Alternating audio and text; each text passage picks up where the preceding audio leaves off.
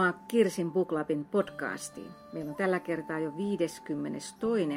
jakso meneillään ja aivan todella upeaa ollaan saatu jälleen kerran vieras. Mä olen päässyt tänne ihan ammattimaiseen ympäristöön. Me ollaan Ylen neukkarissa ja mulla istuu tässä vastapäätäni. Nyt mä luntaan oikein, sulla on niin monta titteliä, että toi, äh, sä olet siis podcastien ammattilainen, Sä olet TV- ja radiotoimittaja, sä olet dekkarikirjailija, kokkikirjailija, japanin tuntija, baseball-pelaaja. Äsken sanoit, että jalkapallotreenit jäi väliin. Näitä olisi vaikka kuinka paljon, mutta ehkä moni arvaakin. Eli tervetuloa Heikki Valkama. Kiitos. Mikäs näistä titteleistä tuntuu semmoiselta eniten omaa identiteettiä lähinnä olevalta? Mä haluaisin sanoa, että baseballin pelaaja, mutta, mutta varmaan niin kuin kirjailija, toimittaja on semmoinen aika hyvä, koska tätä toimittamista mä teen journalismia ammatikseni ja kirjailijan ammatti on vähän niin kuin sivutyö. Mm, mutta onko se semmoinen intohimo kuitenkin? Ehdottomasti intohimo. Kirjoittaminen on mahtavaa. Mm. No mutta sulta on tullut monta kirjaa, me puhutaan niistä hetken päästä, mutta Eli puhutaan sekä dekkareista, puhutaan kirjoista, jotka liittyy Japaniin ja sitten kerrotaan vähän tulevaisuuden jutuistakin. Mutta nyt lähdetään siitä, että vähän semmoinen, miten sinusta tuli sinä, että, että ei vielä edes se, että miten susta tuli kirjailija, mutta nämä sun kaikki, tai ei, ei vissi ihan kaikki, mutta suurin osa tästä kirjailijapuolesta liittyy jotenkin Japaniin. Ja me tiedetään, meistä varmaan tosi moni on nähnyt sut, kun sä olet tehnyt TV-dokkareita Japanista. Sä puhut siis Japania. Joo, tota, yksi hyvä syy kirjoittaa on se, että niiden verukkeella mä voin lähteä aina Japaniin tekemään taustatöitä. Mutta kaikki lähti, mä olin puolivuotias, kun perheeni matkusti ensimmäistä kertaa Japaniin. Vanhemmat lähti sinne lähetyssaarnaajiksi ja, ja siellä käytännössä mä oon kasvanut Japanin no enimmäkseen tota, pienessä maalaiskaupungissa ja siellä oppinut japanin kielen ja japanilaista kulttuuria ja japania. No kuinka vanha sä olit, kun sä tulit sitten Suomeen? No mä olin yläasteella vähän aikaa täällä, mutta lukion kolmannelle lopullisesti. Tai en sekä ollut lopullista, että sen jälkeenkin mä olin siellä vähän aikaa tota, koulun jälkeen töissä ja muuta, mutta, mutta käytännössä koko lapsuus ja nuoruus on Japanissa vietitty. Miten sä tulit sit Suomeen, niin miten sun Suomi säilyi? No siellä oli suomalainen koulu, joka, joka siihen aikaan, siihen maailman aikaan, tästä on nyt monta kymmentä vuotta, niin, niin aika monessa maassa oli suomalaisia kouluja. Ajatus oli, että säilytetään se oma kieli ja kulttuuri. Et nykyisin niin, niin kuin expatit ihmiset, jotka lähtee matkoille, niin laittaa yleensä kansainvälisiin kouluihin mm. lapsensa mutta mut silloin oli näin, että suomalaisia kouluja oli perustettu ympäri maailmaa ja Japanin suomalainen koulu Yasuko oli yksi niistä. Se oli aika lähellä Kyotoa, Kyotoa tota, tällaisessa vuoristo, vuoristossa, aika idyllisessä paikassa sijaitseva pieni koulu. Ja, ja, ja siellä kyllä suomen kieli säilyi. Toki tänne Suomeen muuttaminen oli iso kulttuurishokki. että tota, kaikki oli täällä aika pientä ja, pientä ja jotenkin niin kuin vaatimatonta verrattuna suureen. Joo, ja mähän olen itse asunut kanssa ja ollut esimerkiksi Bangkokin Suomikoulun puheenjohtaja, mutta se oli vain semmoinen kerran viikossa harrastuskoulu ja molemmat lapset kävivät juuri sitä kansainvälistä koulua. Ja kyllä, vaikka aina kotona puhuttiin suomea ja luettiin luettiin joka ilta suomeksi iltasatuja kaikki, niin kyllä siinä niin kuin heidän suomen kielessään tota, vielä kuulee sen, että koska koulut on käyty englanniksi. Että koet sä itse, että sä oot tämmöinen third culture kid? No, voisi sanoa näin, joo. joo ja se on tot, totta kai, maailma on siinä mielessä muuttunut, että näitä kolmannen kulttuurin lapsia on, on todella paljon, että ihmiset, niin kuin siirtolaisuus, maahanmuutto, pakolaisuus on lisääntynyt, lisääntynyt siinä määrin ehkä, ehkä Suomeenkin, että, että se ei ole enää niin kuin semmoinen tosi outo juttu, että on niin kuin kulttuurien välissä kolmannen kulttuurin lapsi, lapsi tai Suomessa on puhuttu matkalaukkulapsistakin mm. joskus, joskus, mutta ehdottomasti niin kuin on tämmöinen kolmas identiteetti, että en koe ihan olevani täysin suomalainen, en koe olevani japanilainen, vaan jotain siltä väliltä. Mutta sä olet kuitenkin japanilaisuuden tulkki suomalaisille monessa näissä sun työssäsi. Ja mä katsoin, että sä olet, äh, sä olet tota, tehnyt, kääntänyt mangaa, tai siis sarjakuvaa. Sä oot itse kirjoittanut sarjakuvaa. Ja sitten löytyi tämmöinen, kun nyt ollaan just, eletään vielä tässä presidentin vaalien jälkimainingissa, niin on ollut paljon tästä DJ-keikoista. Niin löytyi, että sä oot DJ Salaryman. Niin, niin mitä sä soittelet? Oli, oli nuori ja tarvitsin rahaa. siis, siis viimeinen, viimeinen, viimeinen tota, DJ-keikka on tehty yli 20 vuotta sitten. eli, eli me järjestettiin klubeja ja so, mä soitin silloin japanlaista poppia, japanlaista musiikkia tuotiin Suomeen, Suomeen niin tämmöisiä keikkoja tehtiin, tehtiin. Ja mulla oli joku semmoinen, semmoinen niin tapahtuma, jossa oli tuhat, tuhat ihmistä tanssimassa ja mä olin soittamassa levyjä ja sitten mä ajattelin, että mä en ole oikea DJ, mutta nyt mä oon niin kuin varmaan urani huipulla ja se suunnilleen siihen loppu se tuota DJ-urani. niin, se on aina hyvä huipulla tietysti lopettaa, niin kuin urheilijanakin olisi sitten. Että, mutta tämä, oliko sinulla sitten oikein haave tästä baseballista myöskin? Sehän on niin kuin Japanissa yllättävän suosittua, eikö vaan? Joo, se on Japanissa ihan ykköslaji. Mä seuraan edelleen melkein päivittäin japanilaisia baseball-uutisia ja, ja tota, pelaan sitä itsekin. Se on täällä Suomessa aika vieras laji, mutta, mutta maailmalla iso kiinnostava. Et siihen lapsena hurahdettiin, pelattiin tota, kaikki välitunnit ja vapaa-aika baseballia. Et, et se on siitä jäänyt vahvasti. Ja nyt kun me katsotaan näitä kirjoja, näitä, esimerkiksi näitä sun dekkareita, joissa päähenkilönä on Riku Joki. Niin, Riku Mäki. Riku Mäki. Riku Mäki. Apua. Mä, ei, mä, oon, ei, mä oon tuntenut tietääks yhden Rikujoen. Se tuli jostain nyt alitajunnasta siis. Ja kato, huomaa mun muikkareihin mä oon kirjoittanut Rikujoki. Kyllä. No ei se mitään. Riku Mäki, Mäki. unohtakaa. Joki tässä. Toi, niin hänhän on siis suomalainen, joka voisi sanoa seikkailee tai tapahtumaton pääsääntöisesti. Japanissa, niin hän on kokki. Niin nyt se, että esimerkiksi kun me ollaan astu siellä Aasiassa, niin enhän mä osaa niitä sen kummallisemmin. Katson kaikki reseptit, niitä kaakkoisaasialaisia reseptejä tota, valmistaa tai ruokia valmistaa, mutta sä ilmeisesti olet itsekin niin kuin no, aika hyvä kokki. Mä sanoin, että mä oon keskinkertainen kokki, mutta kaikki lähti siitä, että kun muutti Suomeen ja oli kauhea ikävä Japaniin mm. ja japalaista ruokaa, niin se ruoka oli semmoinen ikävä lievittäjä. Sitä alkoi tehdä ruokaa itsekin, koska ei täällä silloin saanut 90-luvulla japanilaista ruokaa samalla tavalla. Et nythän Aasiakaupoista ja kaikkialta saa jotain japanilaista, mm. mutta mut silloin piti tehdä itse. Ja sen takia sitä kiinnostui japalaista ruoasta ja sit, sitten myös niin kun alkoi matkustaa sinne, niin perehdyin siihen. Olin, olin matkailulehti Mondossa päätoimittajana ja siihen liittyi sitten tosi luontevasti myös tämmöinen ruokamatkailu ja, ja muu, niin sekin, sekin yllytti sitä. Et sitä kautta niin kun ruokaan perehtymisen kautta mä päädyin tällaiseen kokkipäähenkilöön ja, ja myös se, että Japanissa ruokakulttuuri on niin valtavan iso, olennainen osa sitä kaikkea kulttuuria. Että se on jonkinnäköinen, voisi sanoa, että, että ruoan lukutaito, ruoan ymmärtäminen on jonkinlainen kansan, kansan sivistystaito, kansalaistaito siellä. Että et kaikki osaa puhua ruoasta ihan hämmästyttävän niin kuin asiantuntevalla tavalla. Ja mä että sitä kautta siihen kulttuuriin pääsee myös syvälle sisälle, että tie japanilaiseen kulttuuriin vie ruoan kautta. Mutta jouduitko sä opiskelemaan tätä vähän nyt niin kuin jälkikäteen? Et silloin jos sä oot suomalaisessa koulussa ollut siellä, niin ei siellä varmaan Karjalan piirakoita ole syöty, mutta, mutta miten se tavallaan se imeytyminen sen japanilaiseen kulttuuriin silloin tuli? No, kyllä, kyllä se silloin, silloin jo, tota, me syötiin japanilaista ruokaa joka päivä. Mm. Ja, ja japanlaisen ruoan parissa mä kasvoin ja, ja niin kuin ne japanlaisen ruoan perusasiat oli tietenkin tiedossa ja semmoinen kuin japalainen perustaso oli jo olemassa ruoassa, mm. mutta mut kyllä mä sitten on, sit on niin kuin, ää, käynyt haastattelemassa huippuravintoloiden niin kuin kokkeja ja, ja osallistunut tällaisiin niin kuin ruokatapahtumiin ja lukenut todella paljon taustakirjoja ja muita, että, että kyllä se on ollut ihan niin semmoista taustatyötä ja opiskelua myös näitä kirjoja varten. Ja nyt tosissaan näissä sun, sä oot kirjoittanut viisi dekkaria, tätä Riku Mäki-sarjaa. Ja niissä kaikissa, totta kai kun Riku on kokki, niin niissä se ruokahalu herää kyllä, kun niitä lukee.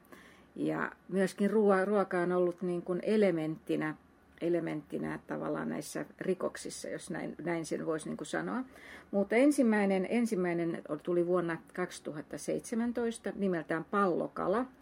Ja pallokala nyt vaikuttaa, että on aika vaarallista. Sä vois niinku, tota, mistä sulla tulee nyt nämä ideat? Et mä huomaan, että täällä on muutenkin tämmöistä myrkytystä ja kaikkea, niin ootko katsonut, niinku, että miten kaikki niinku sata tapaa tappaa japanilaisella ruoalla vai? No pallo, pallokala, pallokala oli jotenkin sellainen, niin kuin, oli, se, siinä, siinä oli perusideoita se, että okei, pallokalalla murha, ää, sitten, sitten niin kuin suomalainen kokki Japanissa. Ne on niin kuin tämmöisiä tiettyjä, tiettyjä asioita, jotka niin kuin oli mielessä silloin, kun sitä ekaa kirjaa lähti tekemään. Mun ei pitänyt lähteä kirjoittamaan jännäreitä ollenkaan. Asuttiin Berliinissä silloin ja oli, oli tota, mä tein kolme päiväistä työviikkoa, ajattelin kirjoittaa yhden tietokirjan jälleen, mutta sitten sit lähtikin tota, jännäri juoni päässä liikkumaan ja, ja, ja siitä syntyi sellainen, niin, niin sanotaan, että se, se myös ajatus oli, että mä en ihan kirjoittaisi samaa, mitä kaikki, kaikki muut tekee. Mä löytäisin jonkun oman kulman näihin jännäreihin. Ja se olisi niin kuin kokki ja Japani ja japanilainen kulttuuri, japanilainen ruokakulttuuri.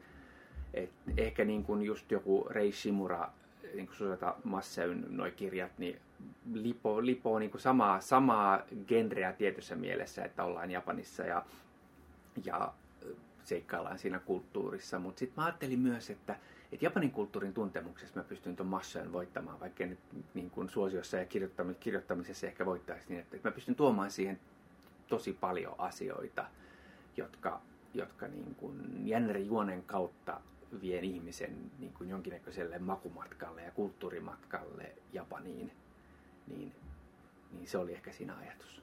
Joo, mä olen ne Rei Shimurat lukenut ja meillä oli, kerran käsiteltiin yhtä meidän Kirsin Buklapin lukupiirissäkin ja siellä tuli, siitä on tullut semmoinen lentävä lause, niin kun jonkun lapsi oli kysynyt, että mitä sä luet, niin, niin sitten äiti oli sanonut, että Rei Shimuraa, niin siitä tuli Reisimurhaaja. Reisimurhaaja. se on, se on niin sinänsä siihen dekkarisarjaan kyllä niin kuin soveltuu ja siinähän just tosissaan paljon tulee niitä kun hän on se antiikkikaupan kytköksissä, niin tulee siitä. Mutta siinä on myöskin aika paljon tota, siihen päähenkilöön liittyvää romanttista puolta.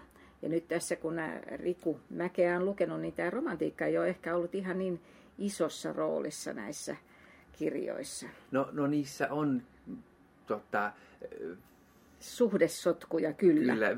Vesa Sireen, kun on kirjoittanut näistä kirjoista, niin se on aina kirjoittanut, että taas sillä on uusi nainen sillä Rikumäellä. Mutta siinä on viisi kirjaa ja, ja on se niin kuin kolme, kolme, kolme seurustelusuhdetta. Että et, ei se nyt joka kerta uusi nainen ole, ole, ole. että hän on ehkä vähän liioittelee tätä, mutta, mutta ehkä tässä niin kuin, tota, siinä, niihin mä oon yrittänyt ehkä just joka toiseen kirjaan tuoda vähän sellaisia niin kuin ihmissuhdekuvioitakin kuvioitakin ja vaikka edellisessä kirjassa taas niin kuin Riku Mäen ihmissuhteiden sijaan käsiteltiin sen päähenkilö, yhden päähenkilön poliisi Daisuke Matsusakan mm. ihmissuhdekuvioita, että kyllä nekin siellä ovat. Ei ehkä keskiössä, mutta niin, että, että jotain samaistuttavuutta sen ihmisen henkilön kauttakin tulee. Mutta, ja mm. tähän täytyy lisätä, että, että baseball tulee tässä myös sen verran. Daisuke Matsusaka on japanilainen kuuluisa baseball-syöttäjä, niin kuin kaikki kirjan henkilöiden nimet on otettu baseball-pelaajilta, paitsi suomalaiset nimet. No siis sen takia, että niitä naisia on vähemmän kuin siellä ei ole. Onko, onko naisilla baseball liikaa? Pelaako naiset baseballia? Nykyisin on. Nykyisin okay. on. Ja, ja siellä on tota, ää, esimerkiksi tota, tämän kirjan, kirjan naishenkilöiden nimet ovat baseballin pelaajia. Siis Naomi Ito on baseball-pelaaja. Okei, okay, no mutta tämähän on tietysti sisäpiiriläisille todella niin kuin herkullista. Että, että Kukaan, kuka... sanotaan, että Suomessa on kymmenen ihmistä, jotka huomaa ne. No mutta hei, ne, nyt mutta... kaikki tietää ja rupeaa seuraamaan tätä tällä perusteella. Mutta jos nyt ajatellaan sitten tosissaan Riku Mäki, niin mm. nyt sä kerroit nämä pääelementit, mutta kuvaile vähän häntä henkilönä. Joo, hän on niin kuin kokin uran Suomessa tehnyt Michelin tähteensä ansainnut tämmöinen niin kuin, niin kuin puhutaan huippukokeista, joka, joka osallistuu ensimmäisessä kirjassa tämmöiseen kokkikisaan Japanissa. Ja, ja voin paljastaa sen verran juonesta, että hän päätyy jäämään sinne maahan sitten, sitten hän myös pakenee ihmissuudessotkuja ja muuta, muuta tota, Suomesta mm-hmm. omia ongelmiansa. Ne tulee siinä kirjassa ehkä sitten esiin. esiin. Ja, ja, ja hän on tota, tämmöinen entinen jääkiekkoilija, nuoriso, nuor, nuorisojääkiekkoilija, joka sitten on päätynyt kokin uralle. Ja, ja, ja mitä hänestä voisi muuta sanoa, kotoisin jääkiekkokaupungista, joka on viittaus niin kuin Juha Itkosen kaikkiin kirjoihin Hämeenlinnasta. Mm. Mä itsekin asunut vähän aikaa Hämeenlinnassa, niin se Hämeenlinna tuli sitä kautta. Ja, ja, ja ei viihtynyt tällaisessa pikkukaupungissa, vaan halusi suuren maailman. Hämeenlinnassa ei taida olla Michelin ravintolaakaan. Ei ole, ei ole. Toi on myöskin suomalaisessa dekkarimaailmassa toinen ex-jääkiekkoilija.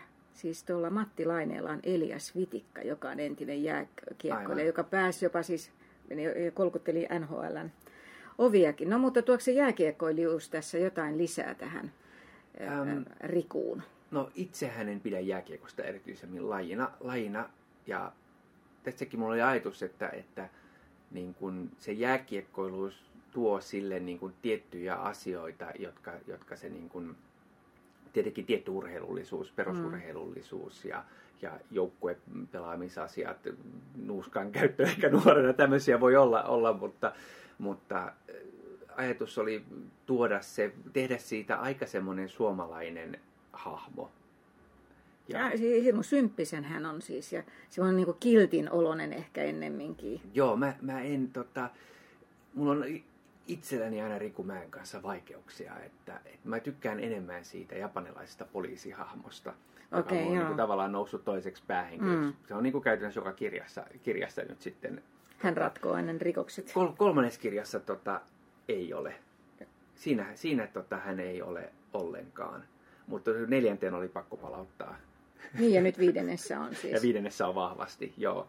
Koska, koska siinä keski-ikäisen japanilaisen mielen, miehen psyykeessä ja mielenmaisemassa on jotain tosi kiinnostavaa, kiinnostavaa niin kuin tutkittavaa ja jotain, mitä on hauska niin kuin ymmärtää. Ja ehkä niin kuin sitten taas suomalainen, suomalainen hahmo on tutumpi ja helpompi ehkä myös kirjoittaa, mutta sitten samaan aikaan välillä mä vähän kyllästyn. kyllästyn. Niin, se on vähän mä liian niin joka kirjassa, että no, pitäisikö mun nyt tämän kirjan loppuun tappaa tämä päähenkilö.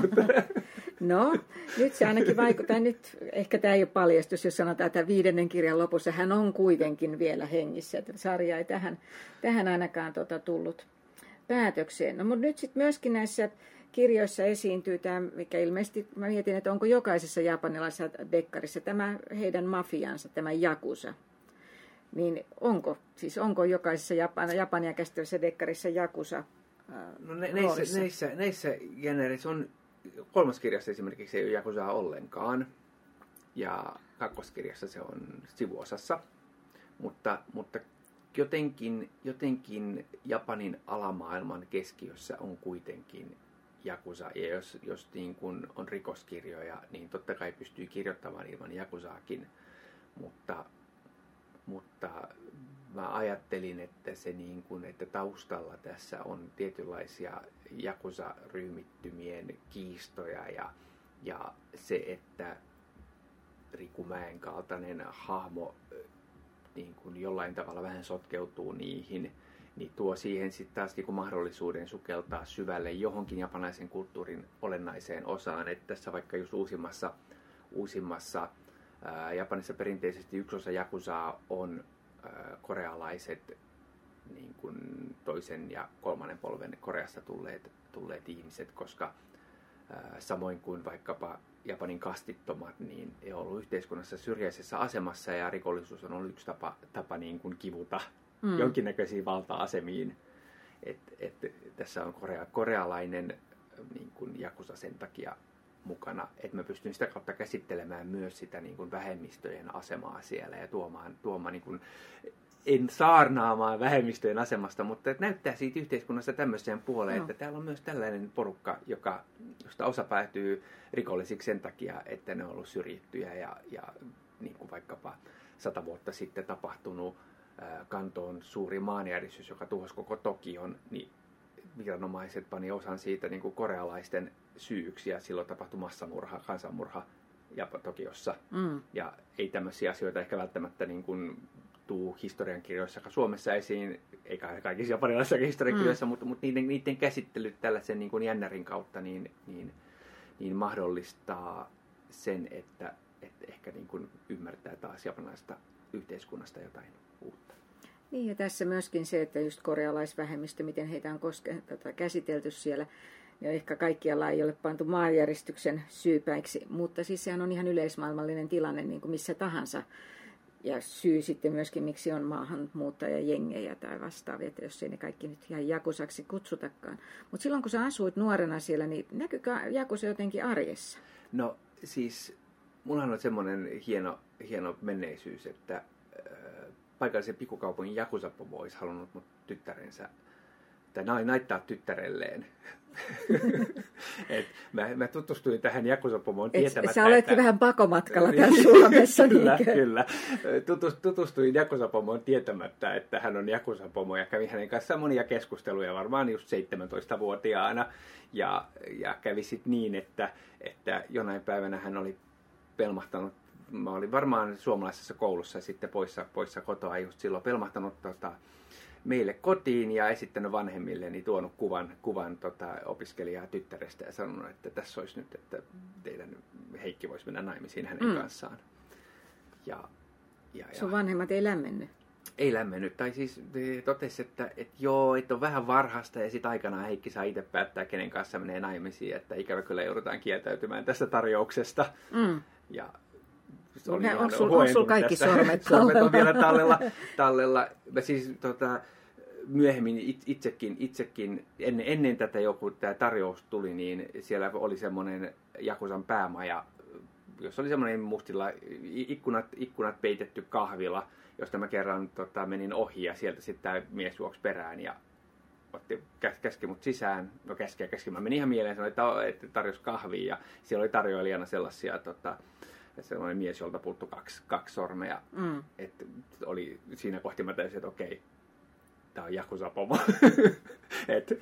Oletko jäljittänyt nyt sitten, niin kuin mitä tälle, niin kuin tälle morsmaikku-kandidaatille, niin missä hän nykyään on? Ei mitään hajua, ei mitään hajua. Siitä, siitä on niin pitkä aika ja, ja tota, siis Japanissahan on niin, että, että Jakusan tota, on olemassa nettisivuissa, jossa on lisät, listattu paikallisia jakusoja, että suunnilleen kerrotaan, että no tuolla on niiden päämaa ja tuolla tuolla. Mm. Periaatteessa mä voisinkin kaivaa, koittaa kaivaa, että jos mä löytäisin tästä Tässä tietoa. sulle kuule dokumentin aineksia, missä Kyllä. olisi henkilökohtainen vivahde. Tähän kuulostaa valtavan, valtavan kiinnostavalta, että toi, koska Riku Mäki on sen verran vanha, että hänelle ehkä, no en mä tiedä, Joo. tultaisiko hänelle tarjoamaan sitten. Kyllä. Ja siis, mm. siis täytyy sanoa, että, että myös niin kuin vanhemmat, vanhempani lähetyssaarnaajina joskus auttoivat vaikkapa Filippiineiltä ihmiskaupan kautta tuotuja naisia. Ja et isäni juuri kertoi tuossa muutama viikko sitten, että, että Jakusa on vaikka uhannut niin kuin, tappaa meidän koko perheen ja muuta, että, että se rikollisjärjestöt ei ole mikään hauska juttu sinänsä. Mm. No joo, tota, kyllä. Siitä saa hyviä tarinoita, mutta samaan aikaan, aikaan pitää muistaa, että kyse on niin kuin huumekauppaa, ihmiskauppaa, niin kuin kiristystä ja kaikkea kauheita har, har, mm. harjoittamista järjestöistä. Että, et, mä oon näissä kirjoissa yrittänyt tuoda sen, että niitä jakusoja ei ihailla. että vaikka ne on ihmisiä mun kirjoissakin, niin samaan aikaan mä koitan tuoda myös, että ne asiat, mitä ne tekee, on aika hirveitä. Joo, ja näähän nyt tulee tässä esimerkiksi viimeisessä kirjassa, niin, niin ollaan juuri kyseisten niin kuin elinkeinomuotojen kanssa tekemisissä, jos sen näin nyt niin kuin, näin niin kuin pistää. Että toi, nyt se oli siinä viimeisessä, tota, kun mä olin kysynyt, kysyin tätä romantiikkapuolta, niin se kirja loppuu lauseeseen. Sotkuja olisi kohta selvitettäväksi myös Rikun omassa elämässä. Sulla on siis tarkoitus jatkaa tätä sarjaa? Ehkä. Ah, onko tämä nyt tämmöinen ehkä? mä, mä, mä, mun täytyy tunnustaa, että mä en ole vielä käynyt Kustantamon kanssa keskustelua seuraavassa kirjassa, kun mulla on ollut muuta, muutama muu kirja tässä välissä ja tota, tietokirjoja, tietokirjoja. Ja tässähän on niin kuin, äh, mä kuuntelin Antti Holman podcastia ja sanoin, että, että päähenkilö pitää aina laittaa vaikeaseen tilanteeseen. Ja päähenkilö on laitettu niin kuin monta kertaa kuolemanvaaraa ja muuta, mutta sitten mä ajattelin, että no, mä sen niin kuin ihmissuhteissa tosi hankalaan rakoon tässä mm. niin kuin viimeisessä kirjassa. Ja eh, tuon siihen jotain sellaista niin kuin romantiikkaa, romantiikkaa ja sellaista, jota, joka on ehkä vastoin myös sitä päähenkilön ajatuksia ja haluja ja tahtoja. Tai haluja ja tahto on ehkä jotakin, mutta, mutta et, et saatan sen pinteeseen tätä kautta, että et siitä ne sotkut tulevat. Mm, no, mutta se, se kuulostaa tosi kiinnostavalta. Ja nyt kun mä oon päässyt vasta nyt tämän Rikun matkaan, niin älä nyt missään tapauksessa lopeta, koska nämä on musta niin tosi, tosi kiehtovia. Ja todellakin se sun tietysti se vahva japanitausta tulee siellä läpi, että vaikka on kaiken näköisiä japanikirjoja, ja mäkin olen käynyt siis kaksi kertaa Japanissa ja näin, niin sieltä tulee niin just, tykkään tosi paljon siitä yhteiskunnallisesta aspektista, joka tietysti se sun niin kuin eri puolilta tulevat vahvat tietovirrat niin kuin on kiteytynyt sinne, niin se on niin kuin tosi, tosi kiinnostavaa. joku tietysti on sitä mieltä, että niin kuin, tiedätkö, ensimmäisessä luvussa pitää olla murha lattialla ja sitten sitä selvitetään, mutta mun mielestä se, se ei ole niin mun tapainen dekkari, että sen takia musta on tosi kiva, että tässä on näitä muita elementtejä, mutta kuten sanottuna myöskin tämä, tämä tämmöinen ihmissuhde sotku kuulostaa musta tosi, tosi hyvältä. Mutta toi, nyt sitten tosissaan, niin kuin vihjasitkin, niin on, on vähän muutakin tulossa ja näitä, nyt sulla viime, viime vuonnakin ilmestyi siis myöskin keittiön puolelle tota, japanikirja, eikä vaan? Joo, joo. Sä rupeat itsekin, edellinen? Niin. Meillä, oli, meillä tuli tota, äh, tehtiin Shinobi Ravintolan kanssa tämmöinen, matku, mat, äh, mikä se on, Ninja Keittiössä niminen, niminen tota, ruokakirja, just viime sunnuntaina kuvattiin syksylle uutta ruokakirjaa, tai ruokakirjan kansi vaan, koska se kansi pitää olla valmis jo pian, tehdään, tehdään tota tässä keväällä. Ja, ja nyt ihan kuukauden sisällä ilmestyy Omotenashi, ää, nyt mikä se alaotsikko oli? Mitä voimme oppia japanlaisesta vieraanvaraisuudesta? Ihan oikein meni, mulla on tässä paperilla. oikein, oikein. Me ollaan vaihdettu sitä alaotsikkoa pari kertaa, niin mä en muista mikä on viimeisin, mutta, mutta, mutta ajatuksena ää, Tokion olympialaisten aikaan, aikaan niin kuin Japani halusi osoittaa, että ne on maailman vieraanvaraisin kanssa. Ja, ja ennen olympialaisia mä perehyin siihen aiheeseen tosi paljon. Mä että vitsi, tämä olisi kiinnostavaa, tästä voisi tehdä mm. kirjan. Ja sitten se jäi, koska oli, tuli pandemia, kaikki ne niin kuin vieraanvaraisuussuunnitelmat kaatu mm. ja, ja se aihe ei tuntunut ehkä sillä ajankohtaiselta. Mutta sitten toi Aalto-yliopiston markkinoinnin proffa jonka vaimon Tarvo Lindblomin kanssa mä oon tehnyt ruokakirjan, niin otti muun yhteyttä Arto Lindblom, että hei, että häntä kiinnostaa todella paljon tämä japanilainen vieraanvaraisuus, kulttuuri, että se on kaikkien niin kuin japanilaisten yritysten ytimessä, kaikkien niin kuin japanilais, Japanissa kun käy, niin vierailujen ytimessä. Ja se on niin kuin jotenkin täysin erilaista ja ainutlaatuista ja niin, niin vahvaa, että se määrittää niin kuin japalaisten kanssa kanssakäymistä ja että siitä olisi paljon suomalaisilla opettavaa. Ja mä sanoin, että no niin on, että mä oon tota, itsekin tähän perehtynyt jonkin verran, että, että tämä on tosi kiinnostavaa. Ja hän sanoi, että tehtäisiin kirjaa ja olin, että totta kai. Ja sitten sit viimeisen parin vuoden aikana, kun mä oon matkannut Japaniin, niin mä oon joka kerta tehnyt myös taustatöitä, käynyt haastattelemassa ihmisiä ja ostanut japanilaisia omotenassi-oppaita ja kirjoja ja tutkimuksia. Ja, ja nyt me viimein saatiin, saatiin niin kuin loppusyksystä tämä kirja kasaan.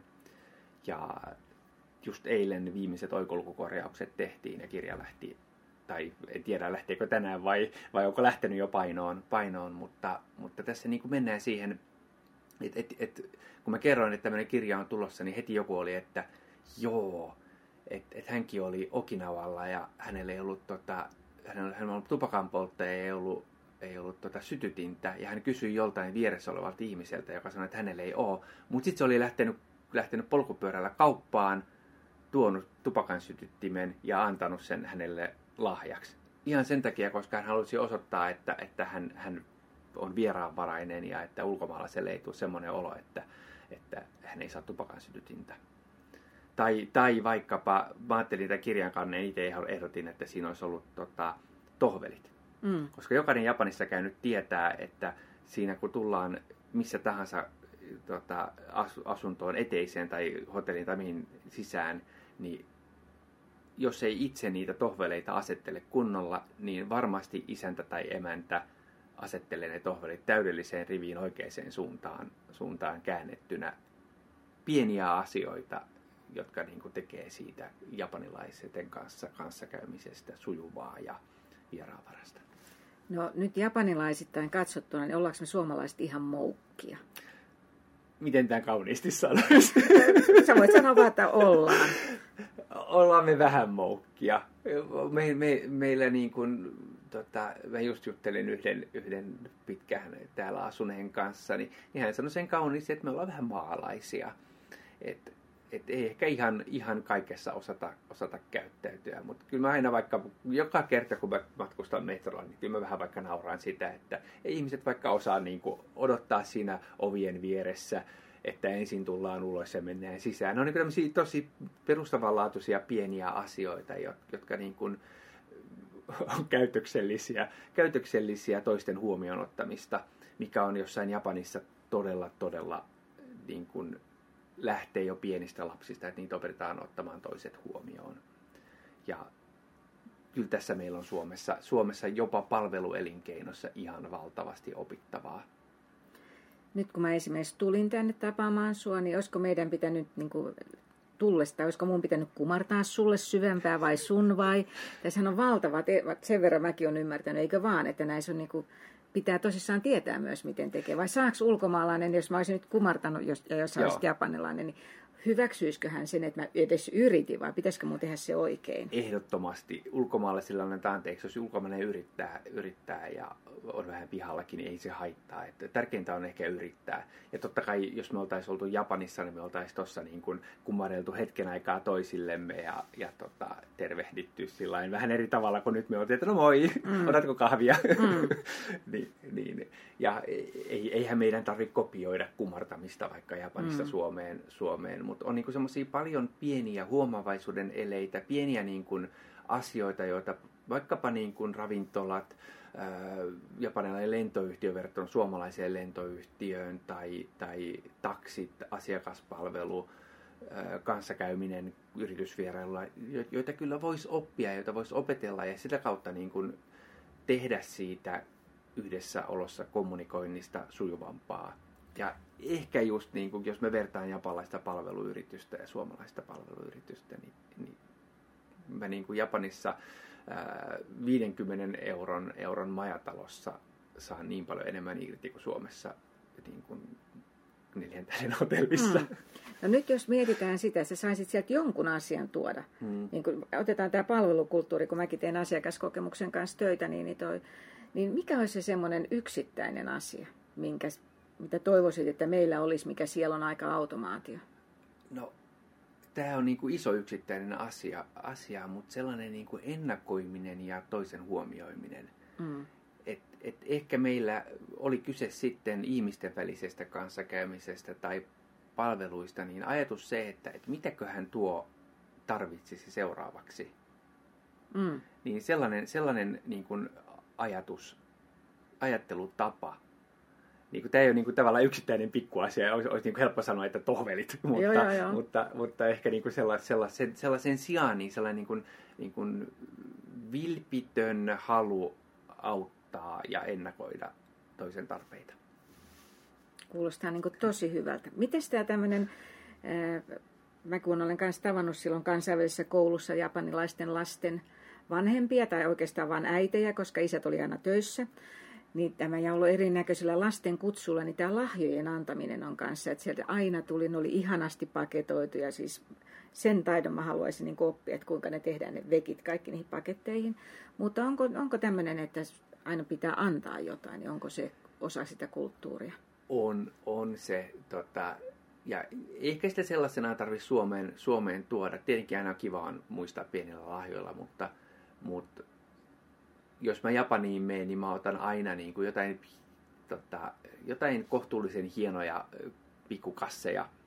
Ja sit, jos on talvi, niin mä voin viedä vaikka suomalaista suklaata. Jos on kesä, niin sitä ei kannata viedä, koska se mm. sulaa siinä helteessä saman tien. Mutta vaikka muumik, muumipastilleja tai jotain sellaista, joka... Sen ei tarvitse maksaa paljon, mutta se on niin se ele. Mm. Että mä oon tuonut sulle jonkun suomalaisen pienen asian ja mä en anna sitä sellaisena, vaan mä laitan sen jokin niin kuin kassiin, että se on niin olevina edes vähän paketoitu, niin, niin se on, siellä ei ole vaikkapa tippikulttuuria. Mm. Niin jos joku jossain tota, majatalossa on, on ystävällistä ja hyvä palvelu ja kivaa, niin mä annan sille majatalon niin kuin henkilölle tällaiseen. Tai, tai jos on bisnestapaaminen, niin sinne tietenkin viedään aina jotakin. Tai mä otan, nyt on, mä olin vaikkapa lokakuussa tekemässä televisiodokumenttia, niin mulla oli valtava määrä muumikarkkeja ja muita, muita jotka sitten haastateltaville mä annoin tota, kiitokseksi mm. pienenä, mm. pienenä niin kuin, muistona. No nyt me ollaan tosissaan tänään on 15. päivä helmikuuta ja eilen oli ystävän päivä ja sä olet somessa jakanut Japanissa niin kuin sä olisit toivonut, että jos olisit siellä ollut, niin sä olisit saanut paljon suklaata, että naiset antaa siellä miehille suklaata, niin miten täällä kävi? Sain puolisoltani, sain, sain suklaata. suklaata. Tota, joo, me tästä, tästä niin kuin japanilaisesta ystävänpäiväkulttuurista kirjoitettiin meidän Okashi japanilaisia herkkuja kirjaan aika, aika pitkältikin, että miten niin kuin 60-luvun, 60-luvulla käännösvirheen takia Japaniin kaikkialle levisi ajatus siitä, että ystävänpäivänä naiset antaa miehille suklaata. Vaikka oikeasti oli, oli amerikkalaista jostain niin kuin, amerikkalaisesta kulttuurista koitettu tuoda sellainen osa, että ystävänpäivänä yleensä miehet ostavat, ostavat mielitietyilleen kukkia tai suklaata. Mm. Niin tämä oli jotenkin muuttunut totaalisesti, totaalisesti Lost in Translation ja, ja siitä sitten niin kuin makeis suklaavalmistajan valtavasta kampanjasta sitten on tullut tämmöinen jo 60 vuotta yli kestänyt perinne. Niin, niin joskus, joskus kulttuuriset asiat on tosi omituisia ja tämä suklaakulttuuri vaikka on todella, todella outo. Ja sä kerroit, että siinä on tämmöinen romanttinen niin kuin aspekti, mutta on myöskin, että sitten ihan kavereille ja tutuille ja niin kuin Joo, ympäristön niin kuin ka- ka- kaikille, kaikille tota, periaatteessa meilläkin niin kuin työpaikan osaston miehille naiset toisivat jonkun pienen suklaan. Et, mm. Mutta joku, muutamakin ihminen sanoi, että sekin on muuttumassa, että nyt ei välttämättä enää anneta suklaata, vaan se pidetään itse, että naiset ostaa itselleensä hemmottelusuklaan. Että, mutta mä väittäisin, että se on pieni ilmiö vasta, mm. niin kuin, että se nostetaan mediassa isosti, että on ihmisiä, jotka ostavat itselleen suklaata, mutta edelleen, edelleen tota, ää, työpaikan nainen olisi joutunut pienet suklaat viemään niin kuin pomolle ja lähemmille työkavereille vähintäänkin. Ja Japani ei ole tasa-arvon mallimaa, että et siinä on todella, todella paljon niin kuin, tota, Japanilla tehtävää, tehtävää, että mä en sinänsä mitenkään kehu tätä kulttuuria erityisesti tai tätä Japanin kulttuurin piirrettä. Mutta. Joo. Mutta mä ajattelin, että mä ennakoin, mutta mä huomaan nyt, kun mä kuuntelin, että mäkin olen tämänkin asian niin kuin tähän mokannut, mutta mä kuitenkin toin sulle suklaata, vaikka on oi, päivän oi, oi, myöhässä, oi. mutta tämä ei ole paketoitu. Tämä on rassia, joka on sellofaanista. Olisi pitänyt tietenkin laittaa johonkin nyt nauhat ja, tai se pieni kassi johonkin antaa, mutta annetaanko Japanissa tälle kahdella Kahdella kädellä, ja, Näin. Ja, ja nyt mitä, mitä, sanonko mä jotain? Dozo. Sitten mä sanoin, että arigatou gozaimasu, sumimasen, sumimasen. Että niin kun, tietenkin tässä mulle tulisi todella nolo olo, että mulle ei ole varattuna mitään, mitään vastalahjaa tai lahjaa, mutta, mutta Mahtavaa, kiitos suklaasta. Niin, älkää ole yhtään olo. Siis mä sain sut tänne vieraaksi. Tämä on ollut tosi, tosi kivaa. Onko nyt vielä sitten tosissaan se omotenashi, sanonko mä oikein Joo. sen? Omotenashi, eli tämä vieraanvaraisuusasia, niin kirja ilmestyy ilmeisesti maaliskuun. Maaliskuussa, joo. joo. Loppu. Näyttää siltä, että jo ennen maaliskuun puoliväliä saadaan, oltiin vähän aikataulussa edelleen niin ulos, mutta maaliskuun aikana. No niin, ja tätä ilosanomaa, koska se, että me vähän ottaisimme toisemme paremmin huomioon, niin sehän olisi aivan ihan asia. Mutta ki, siis arigato, vai sanonko mä jotain lisää? Ari, arigato on hyvä. Riittää. Joo, joo. Näin ulkomaalaisena joo. moukkana voin sanoa. Se on oikein hyvä. Arigato. arigato nyt, me, ja nyt me molemmat tässä. Oseanjäälimasta. Nyt me kumar, kumarellaan, mutta se ei, se ei välity tonne, mutta kumarrettelemme tässä. tässä tota. No niin, kiitos Heikki tästä ja, ja tota, onnea Riku Mäkisarjalle. Odotamme seuraavaa osaa. Ja Kätkö oli viimeisin, joka ilmestyi ihan tuossa loppusyksystä. Ja sitten tämä uusi tapakirja on tulossa nyt, niin oikein hienoa jatkoa kirjalliselle uralle. Kiitos. Kiitos.